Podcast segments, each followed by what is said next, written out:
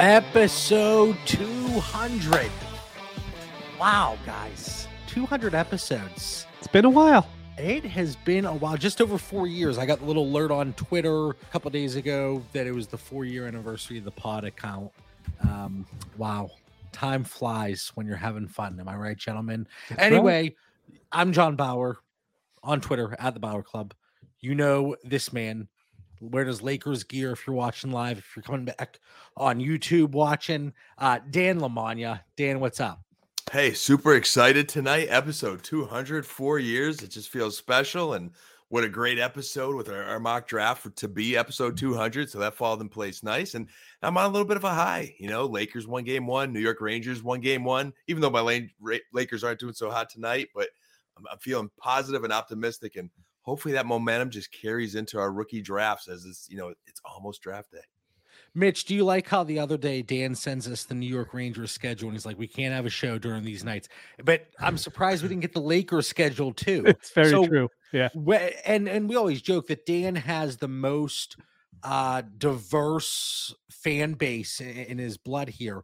Uh some people call that getting on the bandwagon, but that's a Little little bit. discussion. That's fair. Mitch, what's up? You just got home pretty much. I You're to did. rock and roll. You know, I actually had enough time to go to my kid's soccer game. He scored a goal, so that was really cool. Oh. But yeah, now I'm just jumping in. Like I'm really excited that somehow, like Dan mentioned, the rookie mock draft lines up with the 200th episode. Like at least we're not just talking about tight ends because that would suck a little bit. Ah, not so, not so fast. All right.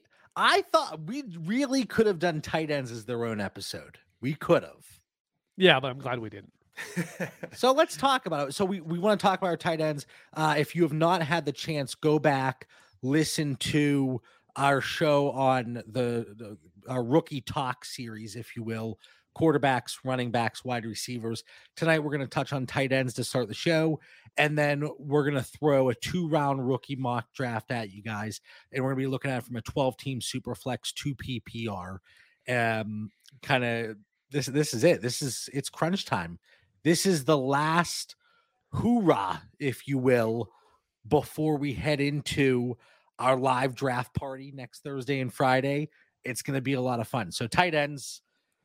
I can I start just because I think I I might be the most excited out of the three of us talking about this the the position group. This class, it is uh, far and away the most athletic class from top to bottom.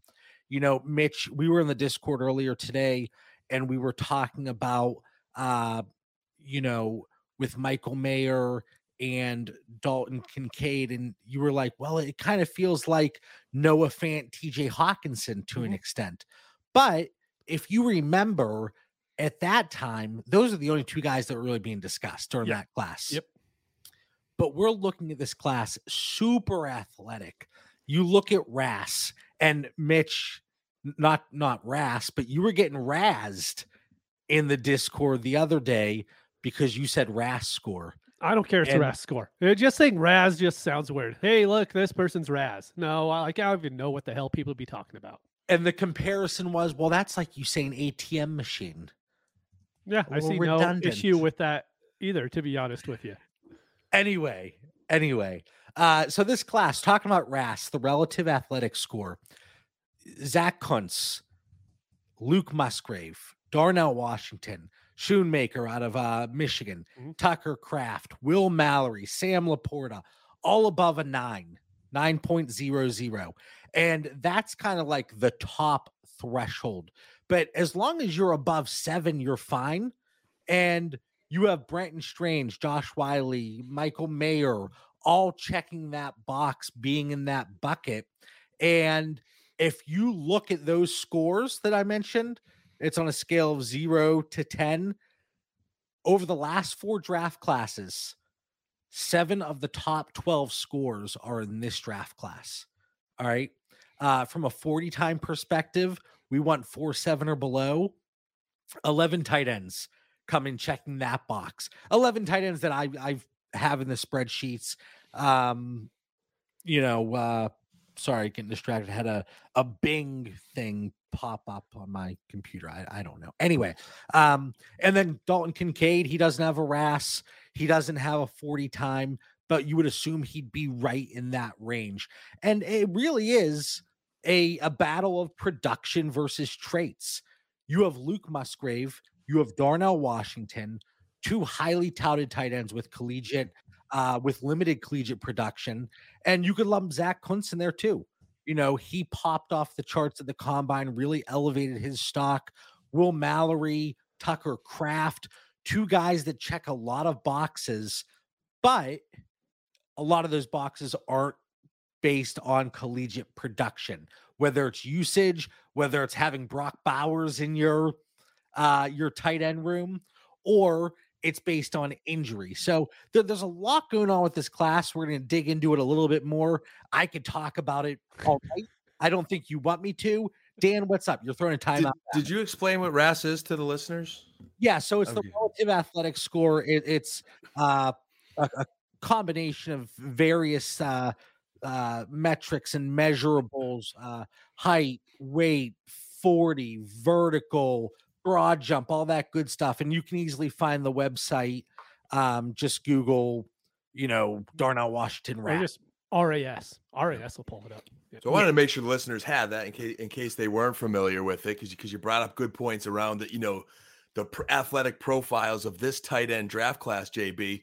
And I, man, I am feeling your passion oozing. I don't know if it's for episode 200 or if it's for the tight ends, but if I could just like counter argue a little bit here, JB, those profiles and the excitement you have for the tight ends, does that trans is that going to translate to fantasy beyond the first two tight ends? Or Yes. is, are these just good NFL players that are going to just be in that mix of mix of like who cares tight ends because we're going to draft three of them if we don't have like one of the big ones. I mean, It it so and we're gonna get into this a little bit with a, a few of the other questions and prompts here and the rookie draft, uh, the mock draft that we put together. But tight end certainly, you know, you look at it and every year we say, oh, maybe we're gonna get that infusion of talent. This year, tight end is deeper than it's ever been. You can fade them in best ball. You can fade them in redraft, and it's so deep. Uh, but this class truly, it is a special class in regards to the tight end position. And not only is it an injection of talent and uh, these guys that are coming in and contributing from a real NFL standpoint, these are traits, uh, uh, production, metrics, whatever you want to look at that will translate for fantasy purposes. And when we talk about tight ends on the show, it's always with the assumption we're talking about tight end premium, whether it's 2 PPR for the most part, uh, but even 1.75, 1.5, or a combination of scoring and you got to start two. So this isn't just your typical, hey, PPR across the board, you know, because then it really isn't that critical. But But we're about- talking about how much does it translate though? Are, are you saying, are you it's saying it's, does it's it translate in the form of it's going to give us more names to draft or like are you just mixing a lot of these guys in with the Tyler Conklins and the Robert Tonyans and the Mike Gesicki's Herb and that Smith. Irv Smiths. Like how, how how excited should we be, John? Like Mitch, are, are you the tiebreaker tonight? Like like JB's like all in. He seems he seems like he is diving off the diving board right into the deep end, saying, "I love this class and I'm going to gobble them up." To- I'm, to put it- I, am saying temper expectations, JB, and we're, we're drafting more Logan Thomases and uh, Austin not. Hoopers. Abs- And, absolutely not. Let me just say to to it's episode 200 all bets are off once we started talking about tight ends here in this 23 rookie class it went from 6 to midnight real fast if you know what i mean No, I right. don't. What exactly do you mean by that? all right anyway the next Daniel Bellinger, ladies and gentlemen. no but again but these are all guys i mean michael mayer dalton kincaid darnell washington laporta tucker kraft luke musgrave they're all going to go in the top two rounds presumably. But you look at guys like irv smith he had he had his questions but then injuries injury derailed him. Mike gesicki was productive until then he didn't fit the scheme in miami all right but these aren't these are not Logan Thomases. These are not Tyler Conklins. These are not Robert Tonyans. I don't know why there's hate on Logan Thomas. I love Logan Thomas as a tight end. I don't These understand are- the hate here. these aren't guys that are converting from the quarterback position and aren't going to get a crack at things until they're 27 or 28. But, but, but there is part of me that believes a lot of these guys in tight end premium leagues are going to be overdrafted. Okay. Uh, he's coming So- down. He's coming down, Mitch. Well, I, I, I'm I'm realistic. I'm a realist. Okay. Right, we're back to realistic. We'll see. All right. You can be optimistic and and you know it's not just it's just not blind optimism. It's looking at the data we have available, looking at historical reference points, and you can look at this class and we're to have I we're going to have a lot of fantasy production from this class over the next 3 years, okay? From two guys. And some depth pieces. You're gonna have more depth. You're gonna you're gonna have some new names. I'm, I'm just I'm just flabbergasted here. I'm flat. again, this isn't a TJ Hockenson, Noah Fant, and then I'm with you. uh, uh, we're- Fred we are gonna was have- gas last week at my local I agree, uh, JB. gas station. We are gonna have options to go with Isaiah Likely and Cade Otton now. I'm loving it. I'm, we, you know, And- pick and- your pick your poison. and need um, you're there is no chance you compare these profiles that we're talking about tonight to Cade Otton and Isaiah Likely. I think after isn't. the top two, There- from a fantasy isn't. production standpoint, these guys may be no better than Isaiah Likely, other than Eh. maybe someone gets more volume because Mark Andrews is still in Baltimore. I mean, just I would temper expectations. I no, there is no tempering right now. Okay. Maybe we need to My- break my these temp- down, my- and, and Mitch will be the is- voice of reason. And my temper is flaring. All right, you're getting the rise out of me. Mitch, what are your thoughts here? It's been 12 minutes. I don't think we've let you say a word. Uh, No, I- I'm loving this. This is this is great. So honestly, I am kind of stuck in the middle. So I've got my, you know, Stuck my in the rookies middle rate with you. through the end of the fourth round, and I have five tight ends going in the second round of rookie drafts. That's how I see it happening. But I'm saying I have five almost by default because I do play in the 2.0 premium leagues and I don't love a lot of the running backs right now just because we don't have landing spots. So that all could change in a week. My issue is I'm a kind of like that. I do like the top three. I do really, really like Darnell Washington still. I still think he could be used in a great way. Do I love the rest of the guys? Not really. But I also I didn't love a lot of the guys coming into the league like uh, McBride, right? I missed out on McBride. I should have been higher on him last year than what I was. And so the same thing with Greg Dulcich, right? I should have been higher on him, but I wasn't. So I'm opening my eyes to having these tight ends up a little bit higher than what I did before. But I mean, at some point we're going to have to actually talk about a tight end. Otherwise, we're like never going to do the mock draft. Okay, Michael Mayer. Uh, there- there's there's there's in- in- interject whenever you want, but I could I could keep rambling here. Michael Mayer, he's going to get the first round NFL draft capital. Yep. Whether or not he's first tight end off the board or not, whether it's him or Dalton Dal- uh, Dalton Kincaid, I don't care who it is. They're both going to get the necessary draft capital we're looking for. And I know there's question marks about his his athleticism. Is Michael Mayer the most athletic tight end that we've seen? Is he the most athletic tight end in this class? No but he checks the minimum threshold that we need. I'm seeing some BS posted on Twitter from Player Profiler that has him ranked as the second least athletic tight end in their database. What are we looking at? I don't know. Genuinely, I'm not is a looking at that to be honest with you. Uh, it, uh, yeah. Um, but so Michael Mayer, he's going to get the draft capital. He is a complete tight end. He lacks the the um the high end athleticism, but still, I I think there there's several uh boxes that he's going through and checking from a production standpoint receptions yards touchdown upside.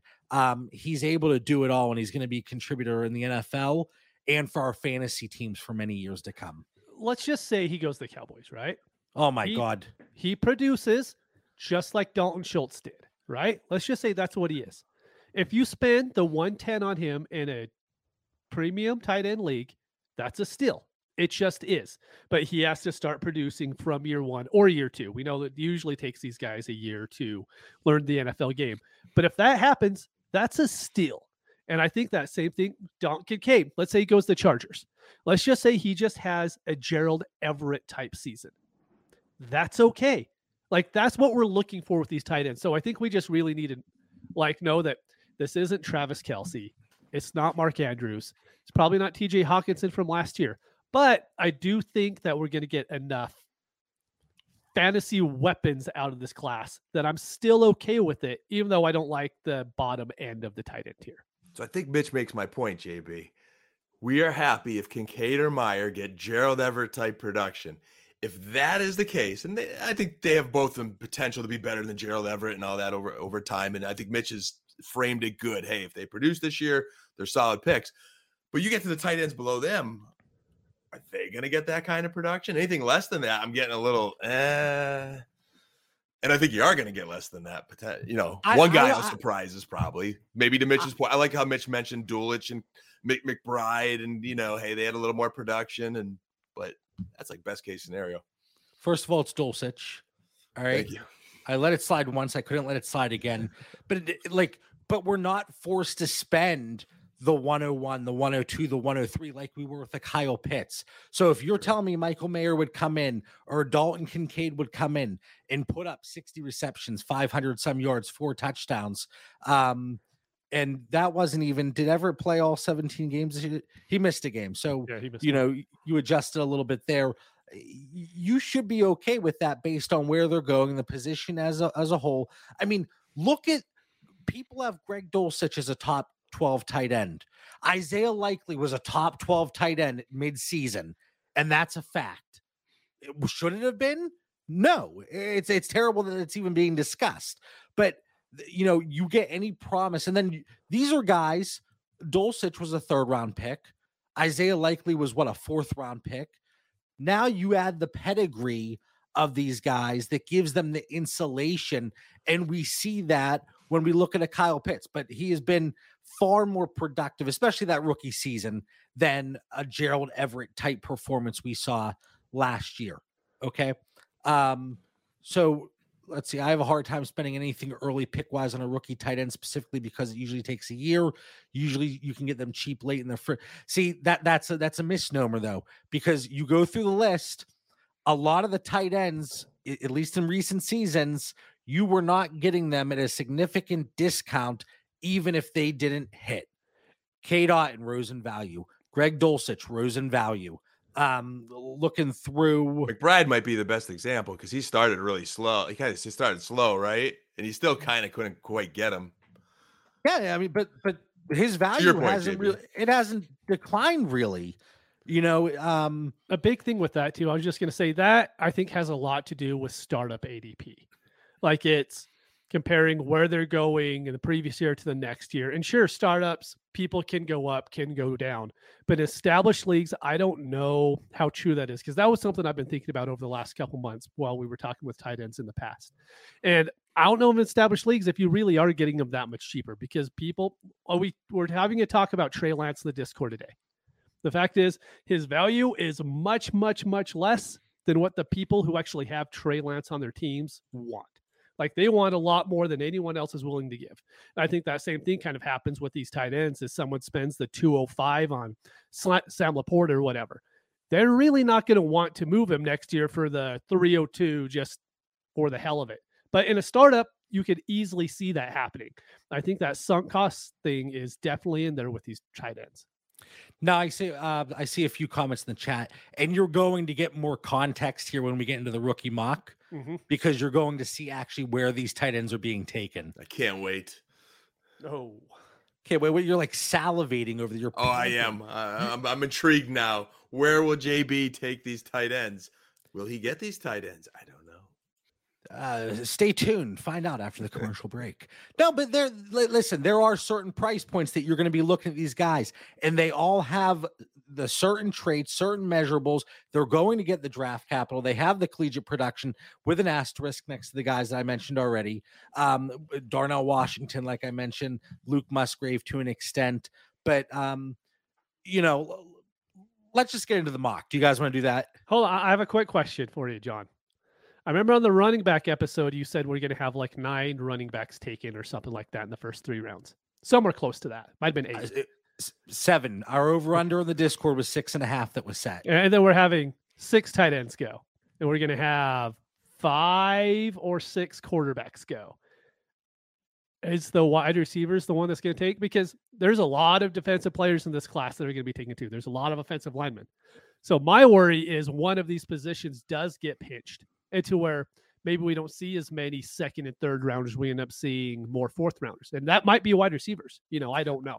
That's I- just the I- one thing I wonder with this class. I do think it would. If I have to look at a position right now, I think it's going to be wide receiver. Um, but again, based on historical information, this tight end class, uh, a lot of these guys have at least second round grades from a lot of people that, that you pay attention to people, uh, hopefully in the know as they present the information. Um, but we'll find out here in what eight days, Mm-hmm. nine days. Um, if you're looking for more discussions about the glamorous tight end position, uh, hit us up, jump into our Patreon, jump into the Discord. We talk about it. Whatever you guys want to talk about, we'll talk about. Do you want to get into the mock now? Yeah. Let's get into the mock. We'll we'll, we'll, we'll sneak right. some more tight end in during the mock. It'll come up, Well, then as we get you'll- to the second round. the- for- uh, Dan has this idea in his mind that my first round is just tight ends. I didn't say first round. It's the second round that I'm intrigued by. No, I've And- seen how you ra- rank the rookies, and I'm already worried about your first round. To be honest with you, Uh oh. Everybody's worried about you, JB. Should, interesting. Trust me, it's uh, everything's gonna be okay. All right, what we're gonna do two round mock. We've done this each of the last three four years. Yeah. Uh, we are sticking with the same draft order we have used because Dan wants to be able to put it in a spreadsheet. We are going to do a mock post NFL draft, and that's always fun. Uh, a little bit depressing when you go back and look uh, and you look at the the draft capital assumptions and then the misses after the fact. But anyway, 12 team, super flex, two PPR for tight ends. Dan, start us off 101. Uh, real quick, real quick. Oh. I was trying to trade with Dan. I want to trade every single pick I had for the 101 this year, and John was like, "No, you're not allowed to have fun." So I just want everyone to know that, like, I was what- gonna trade everything, but I won't. It's okay. It's okay. What value is that adding to the but what value is that adding to the conversation? And then we sit here for 20 minutes to make some made up trade? Yeah, I like it. Everything for Bijan. I think it's fair to be honest. So Mitch is sharing a strategy, which I would have accepted that offer for anybody listening. I would have moved my Bijan Robinson 101 over to Mitch. So I guess I'm letting the cat out of the bag. You know, like 90 some percent of my rosters are, are already super flex rosters are already set with two quarterbacks. It is just too hard to pass this up here. Um, for you know, on his first contract, has all the tools best uh, running back uh, said, you know, Barkley. You can make an argument with the Jonathan Taylors and Breece Halls, you know, a little bit. Last year's mock, I did take Breece Hall at 101. So I would like to repeat history and take Bijan Robinson, the running back, at 101. Mitch, is there any situation that that Bijan doesn't go 101? Let, let me rephrase that. Is there any situation that Bijan shouldn't go 101? 16 team league, I could see the argument for Okay. a quarterback. I still wouldn't do it, but I could see the argument at least. Even All right. 14, Mitch. 14, I- uh, I'm, taking Bijan. Yeah. I think that I think that b- b- once we stray away from 12 team, I think then you can start the conversation.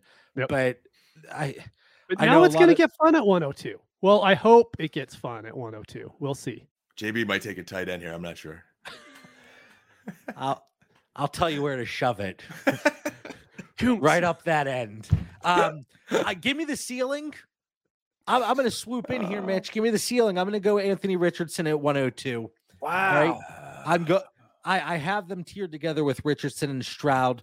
Uh, as we sit here today, I'm going to take Richardson not only for the ceiling, but I want to see, and it all could be absolute nonsense, and it probably will be, but it, there's a lot of smoke coming out of that CJ Stroud camp right now. All right, that campfire, it's cooking. The the S2 score, the blowing off the Manning camp, uh, this, that, and whatever.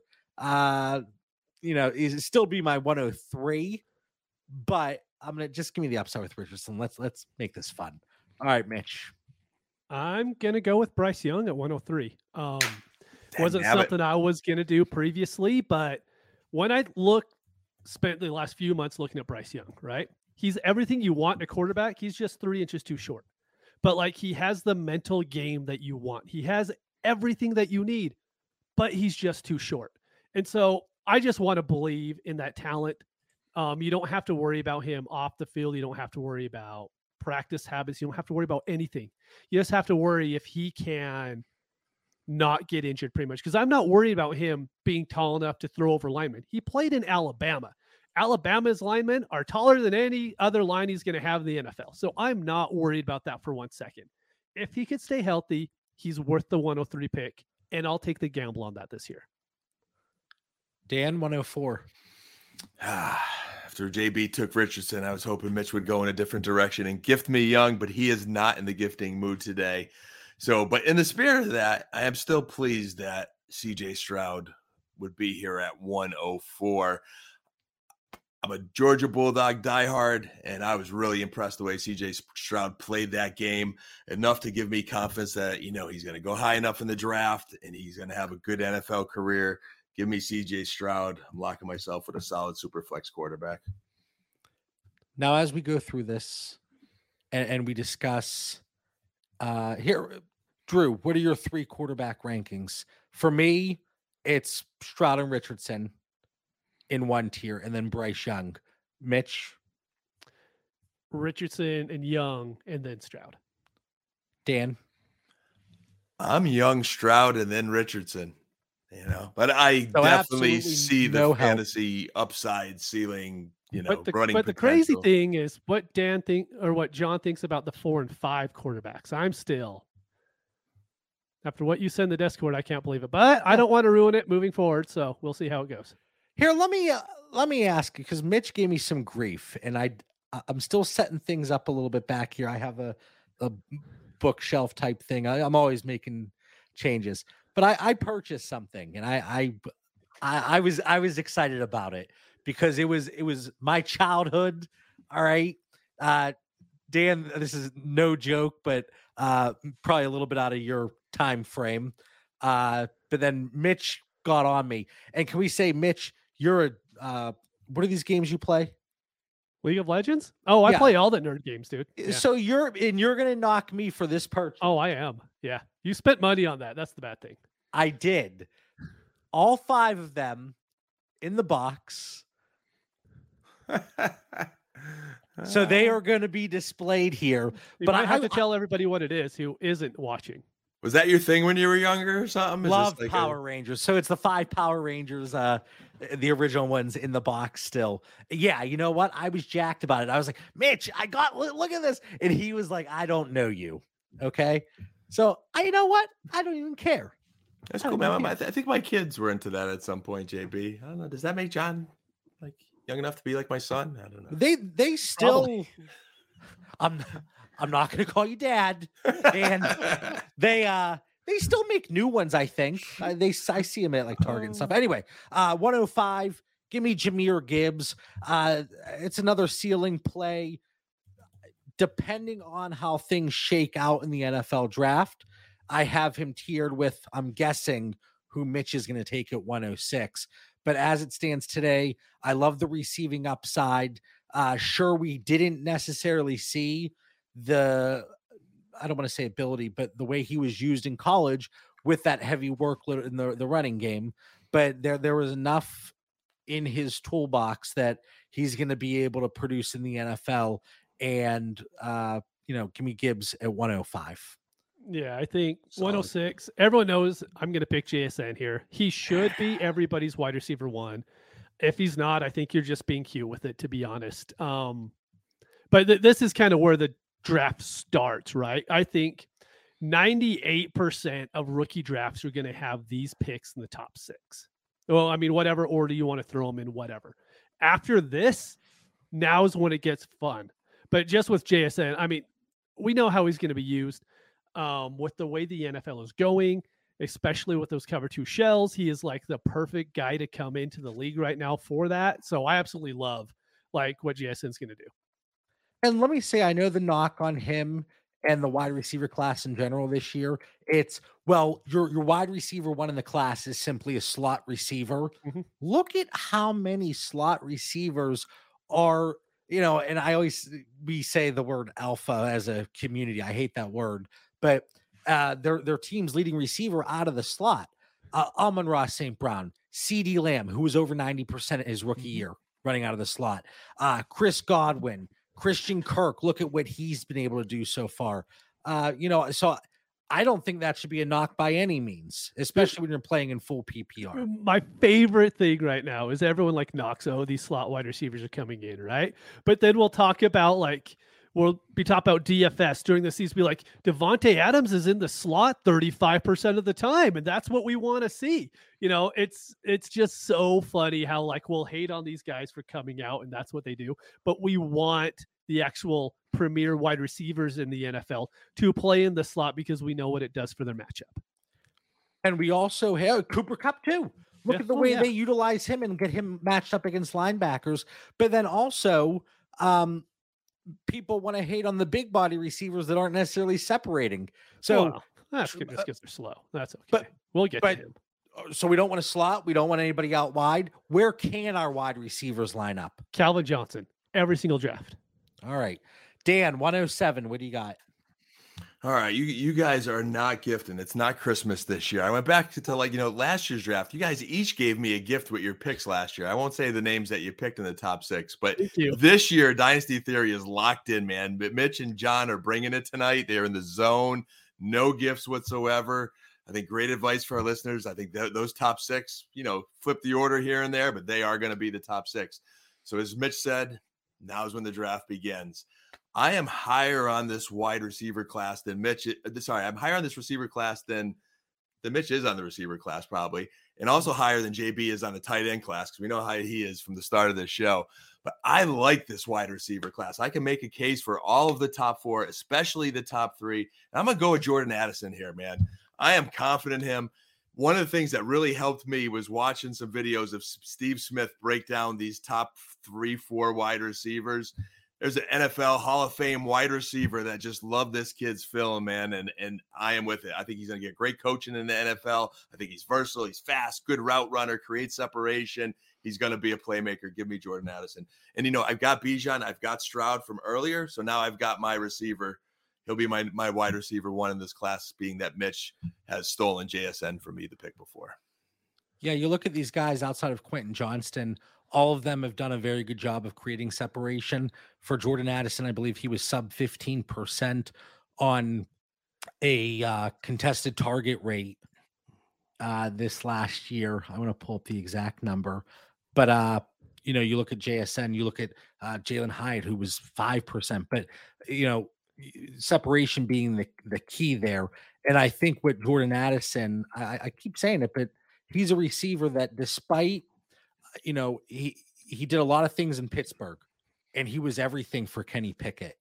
And then he goes to USC and people think well he's going to have an uptick in production. Well you have a far more capable quarterback in Caleb Williams and other options. So he didn't necessarily see the high volume that he saw in Pittsburgh but still seeing over I think it was 2.9 some yards per route run at USC you're still um you're still getting really nice production there. Uh I thought it was So- interesting to note, JB, too. Steve Smith, one of the comments he made was he didn't believe USC did Jordan Addison any favors. I think he saw potential to utilize him even more. You mentioned Right. how how highlight how he was highlighted in Pitt. I, I think that potential is still there. So I, I think there's more ceiling than we know coming ahead. and Addison was at 11.39% contested target rate in his final season. So we got Addison Dan. Um, Dan building a squad over there, Mitch. He's JB, you're on the clock, sir. I know I am. All right. So this is where I want to provide some further context and clarification. We are sitting here April 19th.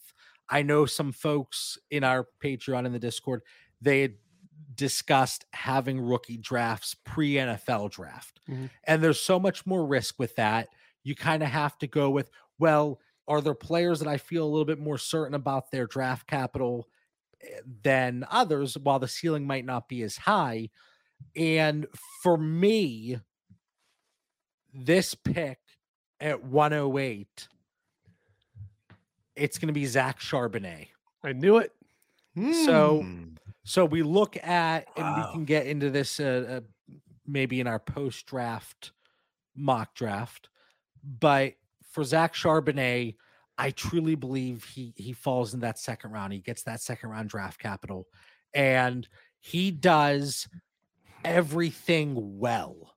You know, I don't think he really is extraordinary at anything, but this is going to uh, get Dan's ears all perked up he's one of the few running backs that one of their pros is his ability in pass protection.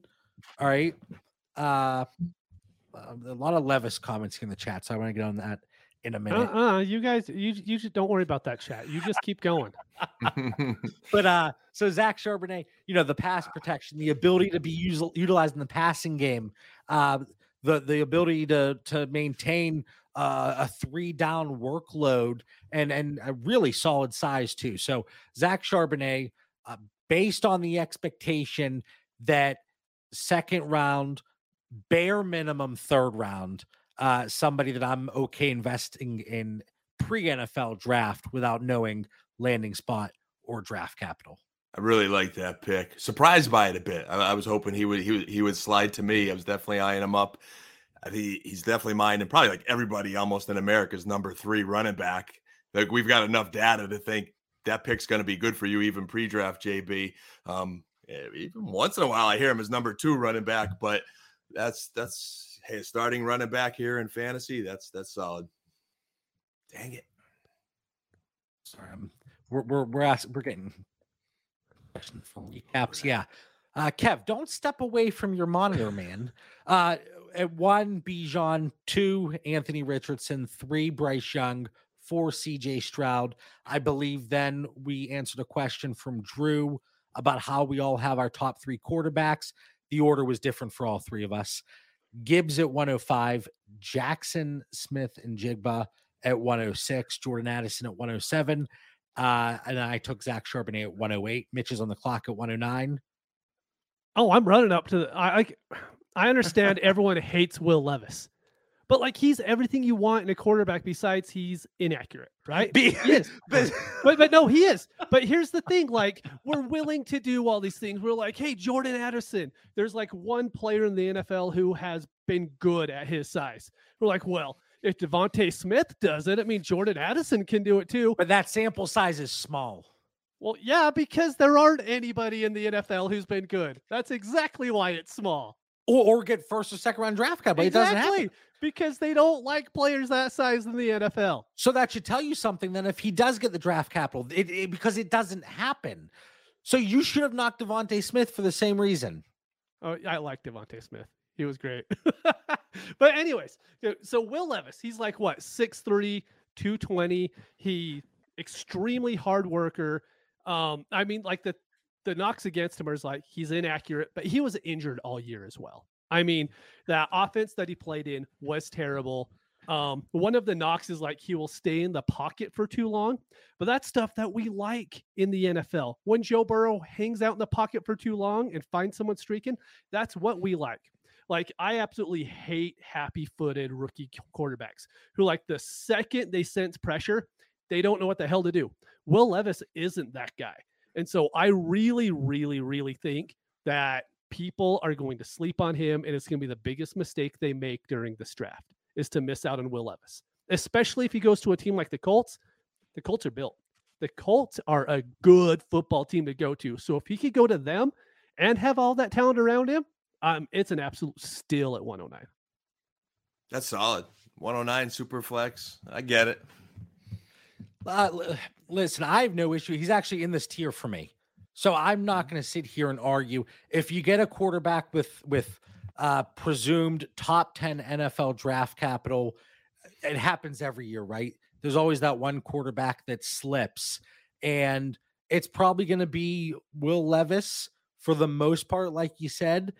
Uh, but but you're going to have those quarterback needy teams that either don't trade out or trade up for a veteran quarterback and they're looking at their board and i think if the the board plays out the way we're expecting and uh, will levis jordan levis will levis gets that top 10 nfl draft capital i really could see him go 106 107 in some drafts because people have the need at quarterback and then that's another conversation where, well, maybe they continue to pick 106 and 107 because they're taking people like Will Levis. Okay. Okay. I suppose. Okay. I suppose. Uh, it, it, happens every year. Uh, Josh Allen, Daniel Jones, Herbert. Uh, you Pickett know, it was going pretty darn late too. Pickett, I, we, Mitch, you and I got Pickett in the second round of a devy, yeah, rookie draft. Um, where where players were already off the board. So it happens every single year. Uh, you know, now it's coming out. Well, certain teams don't have a first round grade on Levis or Richardson. I always laugh at comments like that because maybe it's like the the Chiefs who don't care. Uh, maybe it's a team that don't they don't have a first round pick, so it doesn't matter. And then you always see it the other way. Uh, you know, you draft somebody in the fourth round. Oh my god, I had a second round grade on them. of course you did. Yep. Of course you did. And if you look back to our pre and post draft last year, JB took Pickett in the pre draft at 108. I took Pickett post draft at 104. Levis right now at one at 109 and Mitch. That's a value already. I think we'll go we'll go we'll look back at this pre-draft and that Charbonnet Levis spot there 108 109 is going to be interesting. And this is where I think like I keep saying I want to get in that top 6 because I feel very confident and comfortable with the players there. And when you're looking and weighing the risk versus the the floor, um, the and then the ceiling and and you know middle range of outcomes, I just I, I like what I'm seeing a lot more from those top six. But that's not to say when it's all said and done, we look at these top 12 or whatever and say, okay, you know, you're seeing a lot of things out there now. Oh, I like the top six, then it really drops off. It's garbage. It's trash. Worst class I've ever seen. Man, people are whistling a different tune just from uh from I, a couple months ago, really. Give it a week. It's all they'll take. And then they'll be like, oh no, this class is great. I don't know what anybody was talking about. It's just how it goes. It's the cycle. All right, Dan, 110. What do you got? 110. I have two guys. I'd be happy with either one of them. You only but, get one. But only having one is John has some strict rules here tonight. Um, I've got my running back. I've got my quarterback. I've got my receiver. I'm going to take the best tight end on the board. Two two point PPR. Give me Dalton Kincaid. I am happy having Dalton Kincaid here. In, wow, in he went early. Lead. You're talking about me in the tight ends. I think he's the real deal. I mean, he is just best receiving tight end. That's what we want in fantasy two points per reception, don't we? The best receiving tight end. And I think that will translate to the to the NFL. He's a tough dude. He's athletic. He's got the profile. I know he's a little bit older, but uh, his story makes sense why he's a little bit older. Give me Kincaid all day. Uh, I think I'm going to enjoy his career. Uh, age, uh, it, it, it's really not as relevant for tight ends. I, it really isn't. Yep. And, um, and, I, um and I'd also say too, the other reason I take Kincaid here at 110 is the drop off. There's another tight end that I think is going to be, you know, a, a, solid pick, but I don't like the drop off. Um, the wide receiver that I wanted, I won't say a name. You can probably guess. Again, I already got a stud receiver. There's a couple other receivers I like. I, don't, I don't want any of those tight ends John was talking about at the beginning of the show. All right, well, we'll get there. Um, now there are. Here's my thing. We're at 111. Mm-hmm. I still have three guys on my board that I, Dan, you mentioned two. There's three that I would be happy with at, at this spot at 111. Same. But because you let, and we're in two PPR, because you let the most complete tight end in the NFL uh, draft here slip to me, give me the mayor. All right. Give me Michael Mayer. Uh, you can have the the more athletic Kincaid, and I'm actually surprised that Mitch. I'm surprised that Dan was okay with Kincaid, Same. seeing as he can't block. That, that only matters with running backs with Dan. He could care less about anybody else. It's just running backs that have to block. He's the he's the Anthony Richardson of tight end. He's gonna be on that field, you know. He's If he if he were a cheese, he'd be a shredded cheese. He certainly wouldn't be a block of cheese. You like that? That was no, a I did not. Oh, that was a reach. Oh my god, that was horrible. the frick was that? he won't Uh, block okay. enough. so give me Michael Mayer and uh once we get through the rest of that this tier, I want to explain why I took Michael Mayer in a little more detail, but I don't want to say it quite yet.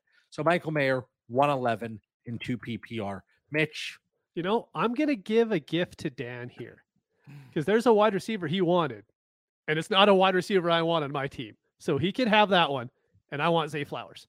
I think the team that drafts Zay Flowers knows exactly how they're going to use him. If you like Jordan Addison, if you like JSN, uh, you you better like Zay Flowers as well. Zay Flowers is going to be used in the same type of way that JSN is going to be.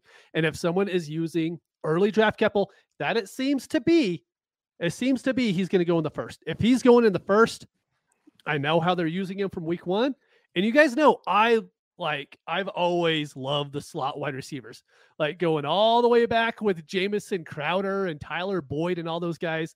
Those are just guys that I gravitate to more. So Dan, you can have the other one. I'll take Zay Flowers here, and it's a steal. For the record, I threw the penalty flag at Mitch, 15 yards for teasing me because I thought you were letting Zay Flowers slip to me because that's who I Oh, wanted, Mitch. really? I wanted Zay. Oh, yeah. see, that surprises me. I was in on Zay. I love Zay. And Zay is another one I just share. You know, like we're all studying and we're, we're, we're Mhm. you know, we're watching film. We're, we're listen, watching JB's spreadsheets because he's always under the sheets. There's certain people in the industry we respect. I really love it's on YouTube. Steve Smith breaking down these, and he was the same way with Zay Flowers. Man, it just the kid's got it. I think he's gonna be a very excellent fantasy NFL wide receiver. So good job, You- Mitch. Thanks, thanks for teasing me. I'm shocked that you don't want the other guy. Like I'm shocked that you like Zay Flowers more. Well, I'm happy Zay. that we agree, but you know how just a minute ago I made that horrendous joke and I really reached for that joke. a little bit.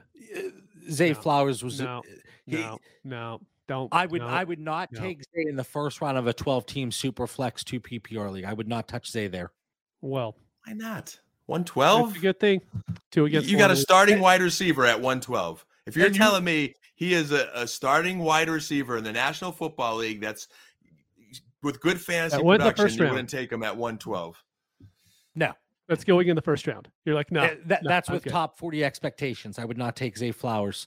Uh, you, and you talk about him and, and say that he's the same as these guys that have hit elite ceilings from a production standpoint. Zay Flowers didn't do that. And then he had to go back to even get close to what Jordan Addison did two years ago, to what JSN did two years ago. From a from a so he did it more recently, is what you're saying. Uh, at an older age, whenever these other guys did it earlier in their careers, Uh, Yes, he- true. yeah, he that did- whole big that one year older and He did it more recently. He did it more recently. Well, when you're a 22 year old dude going against 18 year old kids, I sure hope you can do Uh, how many 18 year old quarterbacks are starting in the in college? It- a lot. all, Or is he really going against other 21 and 22 year old cornerbacks? I checked the birth certificates. They're all 18 kids, 18 year old uh, coming out. Uh, not an early declare. Again, he went back. Receiving yard market share was fine. Receiving yards per team pass attempt, not even close to the threshold I'm looking for if, if you're getting first round draft capital. Right, not even close. Uh, no, no, no, and he very well may, and I think he does. I just, I clean out your ears. I just said he gets the top forty draft capital. Well, I didn't say top 40. I said first round. Okay, th- th- you want to say thirty? We'll say Uh, thirty. top 30. 31 this year, not 32 well, you- because Miami, you know. I like to keep the show as clean as possible. Yeah, I you know Dan gets riled up, Thank you. and I am. I have a lot of words I want to say right now. Hey, we should have gifted you this other wide receiver that you love, right? Oh no, wait, Dan didn't even pick yet, huh? No, it's Dan at Two- two I'm up at 201. Let's get us back on the rails here. All right. We, we, we have completed round Wait, one. real, really quick, really quick. Uh, listen, He's, you're over your word count tonight. No, I'm not. down. I- I- like I have Zay the next tier. It- It's not saying that I I hate the kid. It's coming across him. that way to me. He I- hates him, Mitch. I I I would love to have him over for Thanksgiving dinner. Nah, I don't believe you. All Yeah, right, what can I Dan. Dan, Dan, two hundred one. All right. So being that Mitch just loves sniping me tonight, and then you know he, he tries to like take me out to dinner, and then he calls the night off early. You know, you, you just kill me tonight, Mitch. But I will take who you thought I wanted Hmm. because you took the guy I wanted. Um, I will take Quentin Johnston at this point based on that ceiling. Um, I do believe he's going to pan out and be really good in the NFL. I think it's just going to take a little bit longer, but I think he'll figure it out. Freak of nature. He's probably more the Anthony Richardson of like the wide receiver of the wide receiver position there. He has the tools. He's you TCU used him really well. Now he's got to go to the NFL and he's got to get a team that's going to develop and, and utilize him properly. But again, I think he is going to figure out he's got all the tools. I think he's is going to be a guy that's going to be able to separate and not become like the next Kenny Golladay. I, I, I like him at 201. All right, Dan. I, Dan, I have to just ask you just real quick. Yeah. So, so you keep saying he has all the tools. Like, uh, besides being six three, like, which tools does he really excel at? I, I love his size. I love his long stride. I think he's a beast. He's kind of like raw potential, like a.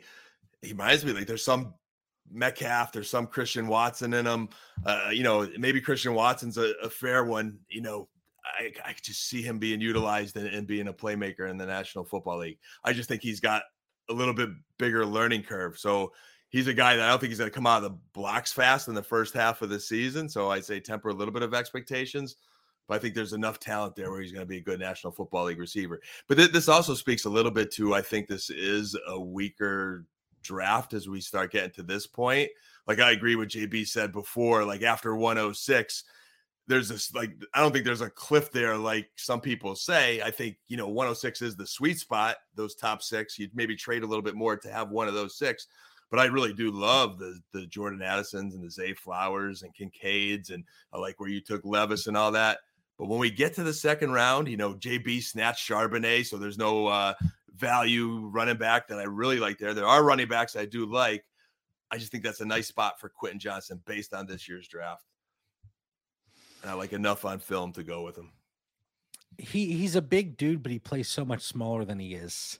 He does. he has at times. You're right. And and you mentioned he has the ceiling. Yes, he does. And you kind of compared him to the wide receiver equivalent of Anthony Richardson. Richardson, he's going to have that high floor when he's on the field, though. Quentin Johnston very well could be N'Keal Harry 2.0. Could be. Uh, could be Corey Davis, who, you know, kind of blossomed. It took him a few years, but then started to perform a little bit, but nowhere near the expectations. And now hearing that Quentin Johnston isn't invited to the first round of the NFL draft because they want to avoid an awkward situation. How accurate is that? You know, I, I don't know. But if the NFL says, hey, this dude's going in the second round, that that's a red flag in and of itself. I think we've seen some very good second round receivers become very good fantasy players in the National Football League. This is me betting on him based on what's available here. I'm willing to roll the dice. I'm telling you guys that aren't watching like this on video is great when like Jo- John's waiting a fake flag that's not even there and Dan like has all of his props like it's good stuff. you're you're putting words in my mouth. Well, you know, there are good second round receivers. Nobody said there weren't. You're But- calling it a big red flag. If you go in with the expectation, which has been talked about all off season, that Quentin Johnston is a first round draft pick, and then he drops, yes, that's a red flag when you have teams eh, across the NFL passing on him. If the expectation, like a Josh Downs, like a Jalen Hyatt, like those guys that if they go second round, that's where they were supposed to go. So why is Quentin Johnston now all of a sudden not invited to the first round of the NFL draft? And then if he does slip, it's not a situation where the expectation was that's where he's going. So But- yes, but I- you- you're changing the you're changing the no. baseline altogether. But I'm looking to draft the best dynasty player at 201, and, And I it's not gonna believe be he is going to be better than your Jalen Hyatt for Did by I far. Did I take Jalen Hyatt? Well, you're putting him in the yet. second round class. Why? You know, you're Yes, you put him on a little gonna go- pedestal right there. He I'm is- not Jalen saying is- I had gonna go in expect, I have expectations of Quentin Johnston to go in the first round, JB. I'm saying talent wise, I'm defending my pick at 201 because I like his upside. I, I'm What- rolling the dice. This is gambling Dan here tonight. I, I like that ceiling for Dynasty. Put him on my roster right now. Book it. Put Quentin Johnston on my roster. My cheeks are getting redder and redder as this episode progresses. Mine Okay. are from laughing. I don't think. ahead. it's Take, take Jalen Hyatt right now, JB. Go ahead. Go ahead. I, I'm not because there's a guy that I have in a tier above him still that you guys continue to let slip. And I say this, it, it- it's pre NFL draft. So there is a very, very good chance when we're sitting here 10 days from now and I say, well, he didn't get the draft capital I wanted. 50 50 shot, I would say, that Hendon Hooker lands in the first round of the NFL draft. The- with the expectation he misses the whole year, let's say he sits behind a a Tannehill, Cousins, whatever. He, he's recovering from injury. If he goes in the first round of the NFL draft with his profile, with his production, even though he's as old as Dan, I'm still going to take Hendon Hooker, especially sitting here at 202. So you can take your Will Levis at 109. I'll take the better player in Hendon Hooker at 202. Yeah, you said in the Discord that you would straight up take Hendon Hooker over Will Levis. Yes, I, I would if That's Charbonnet crazy wasn't. it- talk. Absolute crazy talk. Like I agree no- with like 90% of your takes when it comes to this draft class. That one, I just don't get it. Yeah. Like the I- guy might April- even play this year. I think it's time to pick on John here, Mitch, because you know he he he he hates. Who did he hate before? That who did he say we confirmed he hate? He hated somebody that was really I hate. I hate Zay Flowers. Flowers. He hates Zay Flowers. He thinks Hendon Hooker's better than Will Levis, and then He- and Hooker's probably gonna bust. And you're you're hating on my boy Quentin Johnston. I, I don't get it. But but but I I think you can see here if things play out the way they should that the the second round here, even though now it's getting all this hate, these are still nice spots I'd like to be in. Now, does this change post NFL draft? Sure, there's always that possibility. And last year we saw it because I loaded up in quarterback with quarterbacks in the first round, and I'm sitting there thinking, well, I I got Malik Willis at this po- point in the draft or whoever took him. Uh, anyway, we got to speed this up a little bit, guys. You're talking too much as always. Mitch, 203. Who do you got? Uh, like so, so like now we could get into the game of like I know who you guys like and who you don't like. So Right. I don't have to select the person that I really want to here.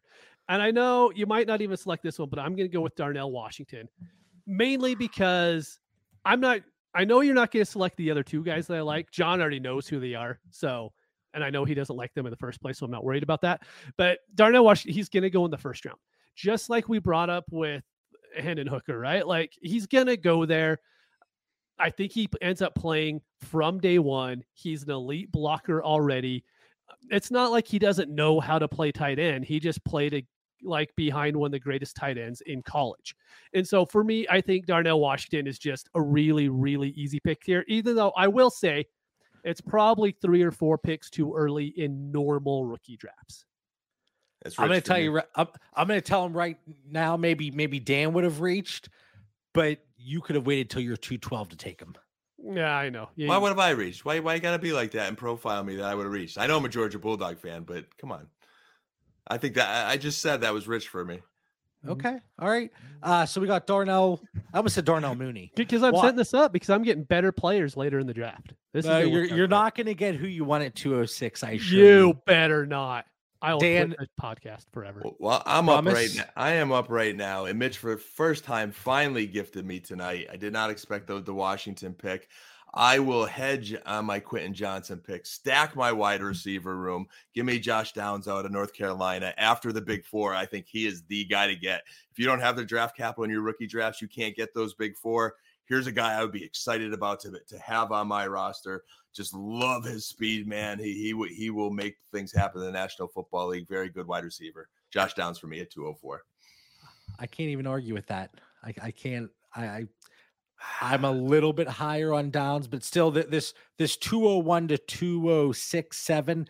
It's a fairly as we sit here today, but there's always going to be Mhm. separation once we hit the NFL draft.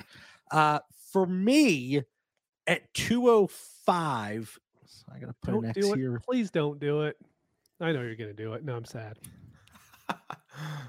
Choo choo, all aboard the Achane. Oh, All right. I'm Uh. Th- so this- many mistakes were made. This, the, the- he could the- have him. It's going to pay off for you, Mitch. Maybe. Listen, and, and this might be a guy that gets 10 to 12 touches for you know several games. And and he is explosive enough that if we can get up to a little bit higher than that in terms of usage, the, the ceiling is going to be tremendous. He held up in college with a heavy workload. Mhm. The- the- he, he has shown that he can run between the tackles. He has shown his ceiling in space with his his receiving capabilities. And yes, he is small, but I- I've gone through the list of guys that his BMI is actually higher than. Uh, uh, I know Jamaal Charles was on that list. Uh, there was like a LeSean McCoy. Am I saying he's going to be Jamaal Charles and LeSean McCoy? No, but I do think with his size and you know height, his weight is a little overblown. Is is buck eighty eight? He is a little bit smaller than we would like, but he still offers tremendous upside, and I do believe he gets that day two draft capital. So, a chain. That is rough, Mitch, because as I do look at messed this, up. I wasn't taking Washington. JB, my understanding is wasn't taking Washington. You would have, if you wanted Achane, that was Yeah. you missed your chance to get him there. Mistakes. So many mistakes. It's all right. Some of us in the pot are playing checkers. Well, well, never mind. Ugh, Mitch, others are playing 206? hookers. Um, I'm gonna go. Like I know you guys aren't gonna pick this guy anyways, but I'm gonna go Cedric Tillman just because for me, this is the next wide receiver up that I know what he's going to do in the NFL. And this is like my whole pre-draft strategy is like, how are these guys going to be used? Can I trust it? Are they going to get the draft capital?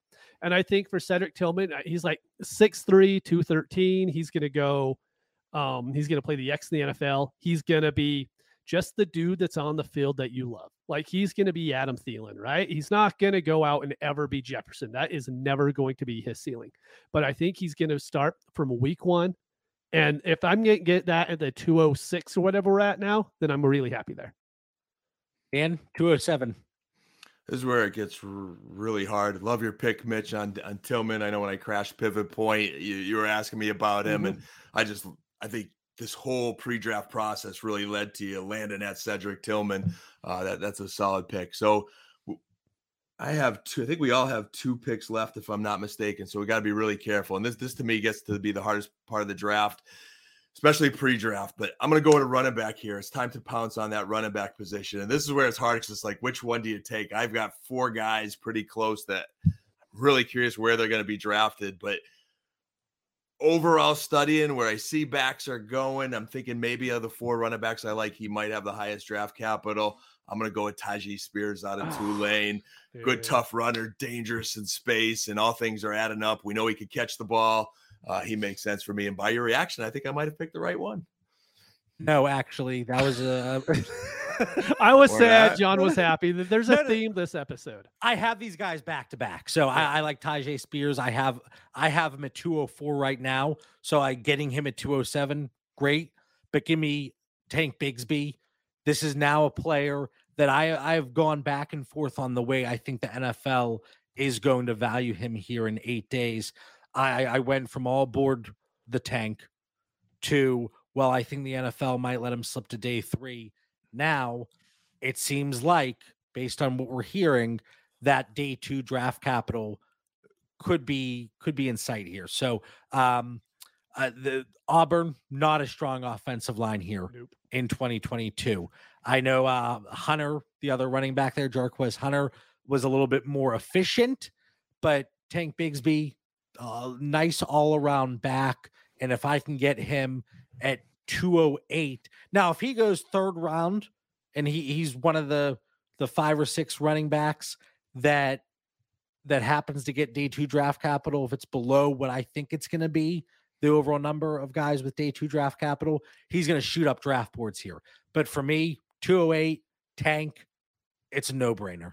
I love that you picked him, JB, because he was the guy I was out of the four running backs. I was kind of bouncing back and forth. I actually have Tank ranked higher in, in, my running back rankings right now, just by one spot. They're right next to each other, but just I keep seeing Spears higher, higher, higher. So I went with him just based on that.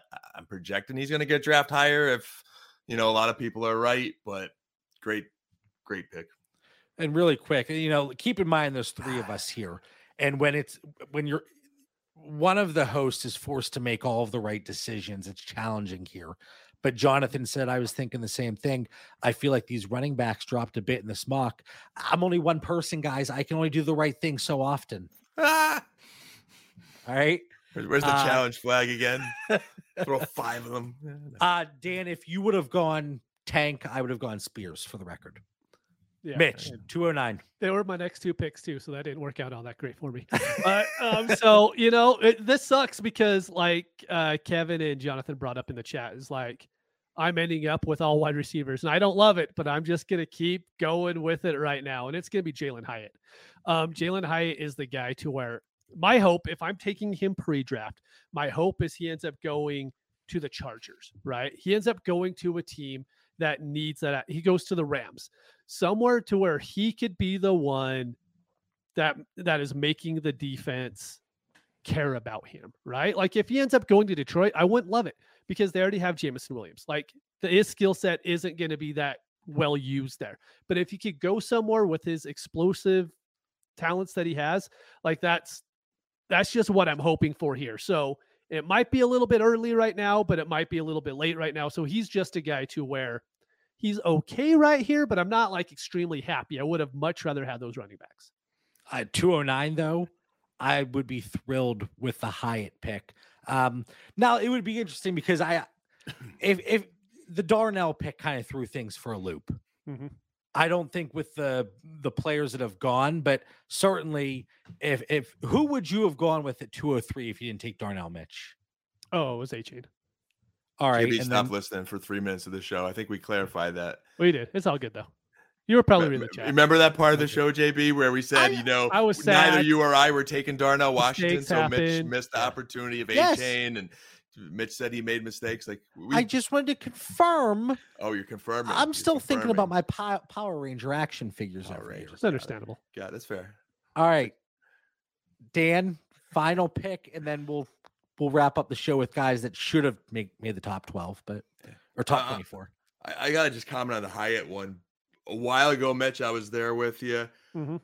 uh, and not to just regurgitate, but I've heard a lot about the Tennessee offense, as- as we all have. There's some concerns of what Hyatt did, but he was another guy Steve Smith talked about, and there's like just no route versatility in, in this kid at all. Oh no, I mean He that's thi- what that he- offense was. That offense he thinks was. he's going to have a real hard time adjusting in the Yeah. National Football League, and coaches are really going to get on him. And I, I'm, I'm, I'm, I think I'm just complete fading him in my drafts potentially. Um, two ten. This is where it gets hard, and I guess it'll take us to other guys we would have drafted. I am between one, two, three guys right now, but I'm going to stay at the running back position, and I'm going to go with my gut, and I'm going to take Kendre Miller of TCU. Nice size, patient, quick effort runner, catches the ball. Uh, I think he's healthy. I think he's got some really good upside. So I'm up. Yep. Wondering which two, which one of the two you're going to take. Who do you think I'm between? I think you're between Sam Laporta and Luke Musgrave. To be honest with you. No, neither. Really? Okay, All that that's tight end hype in the beginning, I know, and he doesn't even is take one at the end of the crap. second round. I Just can't so even, everybody knows, can't even talk this to you long, right now. John lied. But no, no. But again, listen, Liar. we're sitting here. l- l- To clarify, we're sitting here pre NFL draft, and with my picks, I, I went through and said, well, we know Michael Mayer, uh, he's gonna get the first round draft capital, but then I went with Hooker, who based on that pick at the 202 and let's say 50-50 shot, he goes in the first round. I wanted him there. Uh, Achane, let's say he would slip to the fourth round. That's going to be adjusted. Same with Tank. So th- this is going to look very different one way or another post NFL draft. So Dan, who did you go? You went with uh, Miller. Kendre Miller. Yeah. Okay. I know who you're going. You're going Roschon. See, I I I I think he lands in the third. uh, The the third round of the NFL draft is just Yeah. going to be all running backs apparently. Yep. That was my other Uh, guy. It was Miller or Roschon if I was staying running back. I'm gonna go Roschon. Uh, you know, it's so tough to to really look at him based on you know I, I have all the the rookie data in the spreadsheets and I have all the different thresholds that I'm looking at, and he is one that you need some additional context with because he's playing behind Bijan Robinson. He was a converted and, quarterback, man. That's a smart dude there. Yeah, and it just like what situation, what would his production and usage have looked like elsewhere? And based on what we're hearing, third round draft capital is certainly uh somewhere uh, in the realm of possibility. I'm reading one of the comments here. I always try to read comments and spit my mm-hmm. my take out. So if it's ever a bad take, you know why. Uh, so give me Roschon at 211. He passes the eye test too, man. Like this film. He's a, he's a big dude. Give me Roschon. All right, Mitch. I'm just like I don't I really want to go Mingo here, but I'm not because it's a stupid pick. I'm gonna go Sam LaPorta from tight end university, man. Like if we have a good tight end coming out of Iowa, he should go in the second round if he gets good draft capital. It's just they know what they're doing there. And I that like really matters if the guy's getting coached up well in college. They know what they're doing. He's going to be able to immediately step in the NFL. So for me, it's it's Sam LaPorta. There's another. this is the funny thing is we talked about like, oh, this is a down class. There's like four or five other guys I could have really easily picked here. But so Sam LaPorta is just the guy. I mean, no huge reason over him over Luke Musgrave besides the fact I could just trust the coaching staff there at Iowa a little bit more. Uh for LaPorta, you take away the I mean, he's a little bit undersized, 6 mm-hmm. foot three, not exactly uh, in that sweet spot for tight ends. But beyond that, uh, he's athletic enough, he's fast enough, he had the production coming from that pedigree. You know, a lot of people like to look at the helmet whenever they're talking about the these prospects coming out. Well, CJ Stroud slipping for me because he goes to mm-hmm. Ohio State. Well, I think Iowa, it's the reverse. You know, you get these mm. tight ends coming out, but LaPorta was nothing but productive there. And beyond being a little bit undersized at 212, I, I can't knock that at all. But again, even though we have all of these these tight ends that I am really excited about, there's still a lot of other you know strong, I almost said great, strong positional players that you need to, if they get the draft capital, that you need to be looking at even before some of these tight ends. So uh, they set the additional context and the framework, and and I think where we're actually looking to take these tight ends. Um, so Dan, are you okay with me taking Mayer and then nothing else at tight end? I mean, a little hypocritical, JB. I'm but, not. I'm not. But, I'm not. But based on what you picked, yes, I am, and I'm a little disappointed in Mitch because you know he he just you know took the tight end that I thought you would take, and and Mitch, I, I wish you had more. I made mistakes with your other pick, but I don't want to. I, I, think our other guys we would have took should go in our closing thoughts, hmm. final thoughts. All right, yeah. Dan's like, can we wrap this up, please? Final thoughts. All right, Dan. Final thought for our listeners. Throw in who else could have slipped into the second round here in this rookie mock rapid fire. I'm just going to give you one name, and then I'm, I just want to touch on tight ends really quick. Jonathan Mingo. Mitch, you should have had conviction and ta- to taken him. I listened to the pivot point. I played it back last week when I was on my lawnmower, and, and you brought him up, and I was like, "Yeah, Mitch, yeah, Mingo." Another guy, Steve. Smith. No, I don't even know if it was Steve Smith. Might have been somewhere else, but I love that guy's uh, film, man. Like he looks like he could be something, mm-hmm. and I think he could be a, no, a, number one receiver in the National Football League. I, I, just love his value. I like Marvin Mims a little bit too, but Mingo, I really like. He would have been my other second round guy. And this tight end class, you know, you took LaPorta Mitch. I mean, after we get past Darnell Washington, who, again, I, I just don't know if there's enough pass production in the NFL for me to take him really high. LaPorta is like in this cluster maybe I like him the best of the other guys, but to me, they're all just other guys. And that's where I struggle taking any of those tight ends in the second round. Uh, Luke Musgrave, I wasn't really crazy about his film. He just seems all tools and potential. Um, so we'll see what he does in, in the National Football League. Tucker Kraft has good tools, but he's a bit raw. Uh, Kuntz was a Penn State transfer. He's got some good size and got some tools. So maybe, you know, injuries have been a little bit of a challenge for him. And then if you dig really deep, again, I, I just think they're all going to be other guys, but we're in deep leagues. We draft fourth, fifth round rookies sometimes. Will Mallory, he's kind of a little bit like Laporta to me, maybe even a little bit more on the you know potential size wise. He's bigger. Yeah, so I, I think there could be something with him. Uh, Brenton Strange, some ability. Luke Schoonmaker, some ability. Uh, just then I'm just kind of dying out. So that's it. Can't wait for the draft, gentlemen. Who, who do you got?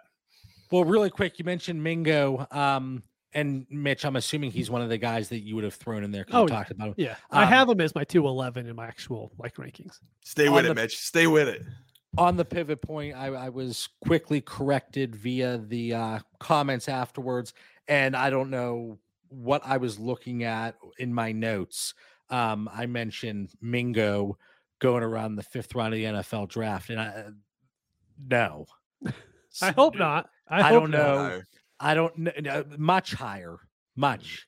So I, I need to get that out there because that's been eating away at me for like five days now. All right? Yep. All I'm going to bring up is Sean Tucker actually has a real pro day coming up. I think it's on Monday. I Tuesday. know. And like I'm excited just to see how that goes. It's a guy who I think we all were really high on. Whatever happened in the offseason happened. I don't know what the health thing was, but that's kind of what we don't know going into this process. So I just hope he goes out there and absolutely kills it and he ends up getting good draft capital. But because you know, he's someone I would have liked in that early second round range. But as of right now, I just kind of have him completely off my board because I don't know where he's gonna go. As it stands today, Marvin Mims should have been in the top 24. I don't know if the NFL likes him. That's the one thing. He could end up being that late fourth round wide receiver. Well, okay, so my expectation is third round. Mhm. Zach Evans, even with if he gets early fourth round draft capital, I could still see taking him at the end of the second. I had Jonathan Mims at Mingo, 24. I, I have made 21. Uh, John, Jonathan Mingo, slip him in there, day two draft capital, even though now there's a mock that has Mingo going at the end of the first round of the NFL draft. So I see comments in the chat regarding Izzy, DeWayne McBride, talked about Evans. There's a lot Uh, more. you know, uh, you could you could mention Butte in there. Uh, my concern is then we start to get to the point with some of these running backs where they do slip, and I uh, in the NFL draft, and I I would be okay taking a shot on them in the third, but other than that, I I wouldn't be throwing any of these other running backs. And as of today, as of the expected draft capital we discussed, I, I as a late tight end, I really like Will Mallory. I he's big, he's athletic. Uh torched my Pitt Panthers. Uh was able to line up outside and, and do some things out there, not just uh lining up uh and doing things close to the line of scrimmage there. So I uh Will Mallory uh da, da, da, Mims, Todd Butte, Chase Brown. Uh, then my next set of tight ends would be Tucker Kraft and Luke Musgrave. That that would be my my next set after the Darnell and Laporta. So that early third for me there. But once a few of these guys completely crumble in the NFL draft, well, these other guys are going to be elevated. So, uh, JB, like, yeah. anyway, anything else, guys? Anything else? I think we Long covered a lot in about an hour and a half. long episode. Uh, again, if you enjoy the conversation, come check out the Patreon. It's free for the rest of April. Instant refund. If you don't like it, bounce. No hard feelings. Uh, you know, if you're watching live on YouTube, if you see the description of the episode, we're still hanging out. Proud partner Dynasty daddy.com. Uh, they've added new features to their website actually. And um, if you have a larger portfolio, a lot of great information there. Even if you don't, still able to see fluctuating values, player shares, all that good stuff. All right, guys. Mitch, we got the pivot point Sunday morning, right? Yep. No episode next week. So th- this is it until the NFL draft. Extremely appreciative of everybody sticking with us, not only for th- this off season up to this point, but for 200 episodes. Uh, and Mitch and Dan, the fact that you two still want to associate with me is beyond me. And and don't worry, I'm going to have all my Power Rangers up for next week's or uh, our next episode. Uh, hopefully everybody enjoys the NFL draft. Hopefully everybody's prospects they get the draft capital and landing spots they so desire. For Mitch Sorensen, Dan Lamagna, I'm John Bauer. We'll catch everybody after the NFL draft.